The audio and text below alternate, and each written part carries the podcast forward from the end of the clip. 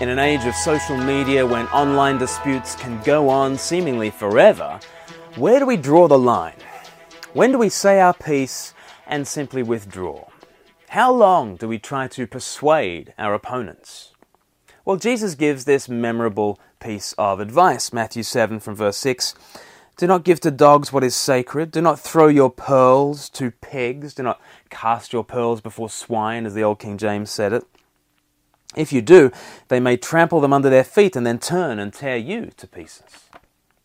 There are people who, at some point, prove themselves unworthy recipients of our pearls. To consider, to, to continue to engage them is foolishness and it's counterproductive. There are three things to note about this. Firstly, Jesus is not talking about friends and family who you are called to love through thick and thin. You know, just because your husband hasn't responded yet to the pearl of the gospel doesn't mean you should stop offering pearls to him. Maybe it's wise to have a rest at, you know, always uh, preaching the gospel at him 24 7 and, and thinking afresh about your witness. But Jesus does not want us to consider our own friends and family to be the dogs, to be the pigs, and to abandon them if they don't respond to the gospel. That's not the scenario Jesus is thinking about. This is about mission. Mission situations when you're not sure whether you should move on or not. And Jesus says, well, there comes a point in mission situations where, yeah, you should just move on. Second thing to say about this is that these verses prevent Christians from wallowing in a persecution complex. Jesus doesn't want us to be torn to pieces by our opponents. That's the whole point of the verse. He doesn't call us to continually provoke them and then get torn apart. If our message is not being received, that's okay. Don't get offended. Don't continually wind them up. Don't stir up your own persecution. Oh, persecution will come. Jesus promised that in Matthew chapter 5. But persecution is our context, it's not meant to become our complex. We are not to invite persecution. When hearers of the gospel turn nasty, there can be a perverse pleasure in baring our necks and martyring ourselves. But being persecuted is not the point. The point is spreading the gospel, which is as precious as pearls.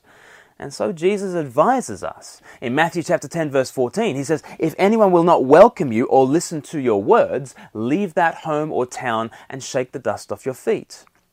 Jesus doesn't say, if anyone will not welcome you or listen to your words, start a petition, call the police, get hurt and offended and kick up a stink. No, he, he just says, leave, withdraw, move on.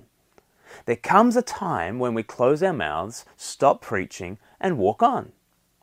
And so we should pray for wisdom, asking the Father that we would know when we are meant to let our light shine and when we are to, to stop casting our pearls and start shaking the dust off our feet. That is the obvious implication of Christ's teaching here. Let's pray for wisdom to know where and when to offer the pearl of the gospel and where and when to withdraw. But thirdly, here's a surprising point to note. Think for a moment who are the pigs?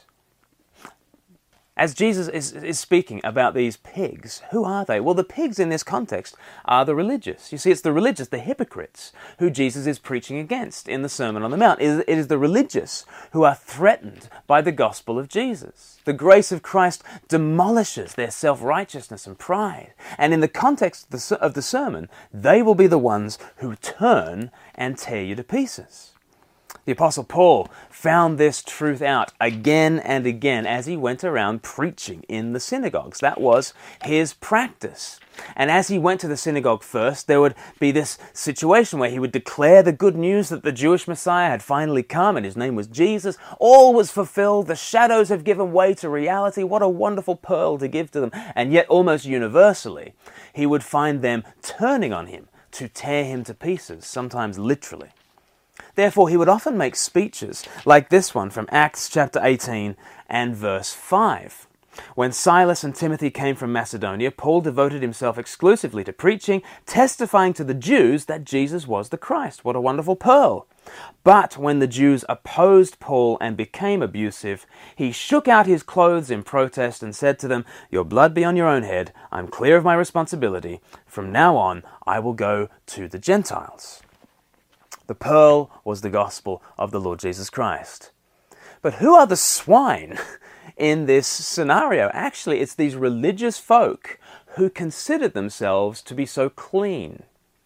But no, if you reject Jesus, you can't claim to be clean. It's, it's, if you reject something as beautiful and self evidently true as the gospel, it only reflects badly on you. You know, think about if somebody says, Look, I, I just don't think Mozart was a very good musician you know, that opinion says nothing about Mozart and everything about you. If you can't appreciate the pearl of Mozart, it's your musical taste that is the pits. And it's the same with the gospel. If you reject Jesus, it doesn't matter how respectable you look, you're wallowing in the pigsty of Christless piety. And both Jesus and Paul say, look, if, if you give this pearl to people and they reject that, well, they are self condemned in their rejection. Just withdraw and Give your pearl to someone who will appreciate it more. This is the onward march of the gospel. Some will reject it, but don't keep arguing. I mean, if you are in that relationship, if they are your friends and family, then absolutely plug in and love them to the end. But in mission situations, some will reject the gospel. Don't keep arguing, leave them be. You have a pearl of great price, a gospel that is, in the words of Romans chapter 1 verse 16, God's power for salvation to all who believe, first for the Jew, then for the Gentile. Don't get bogged down in the pigsties. You have a treasure to share with the world, and there are those who will listen.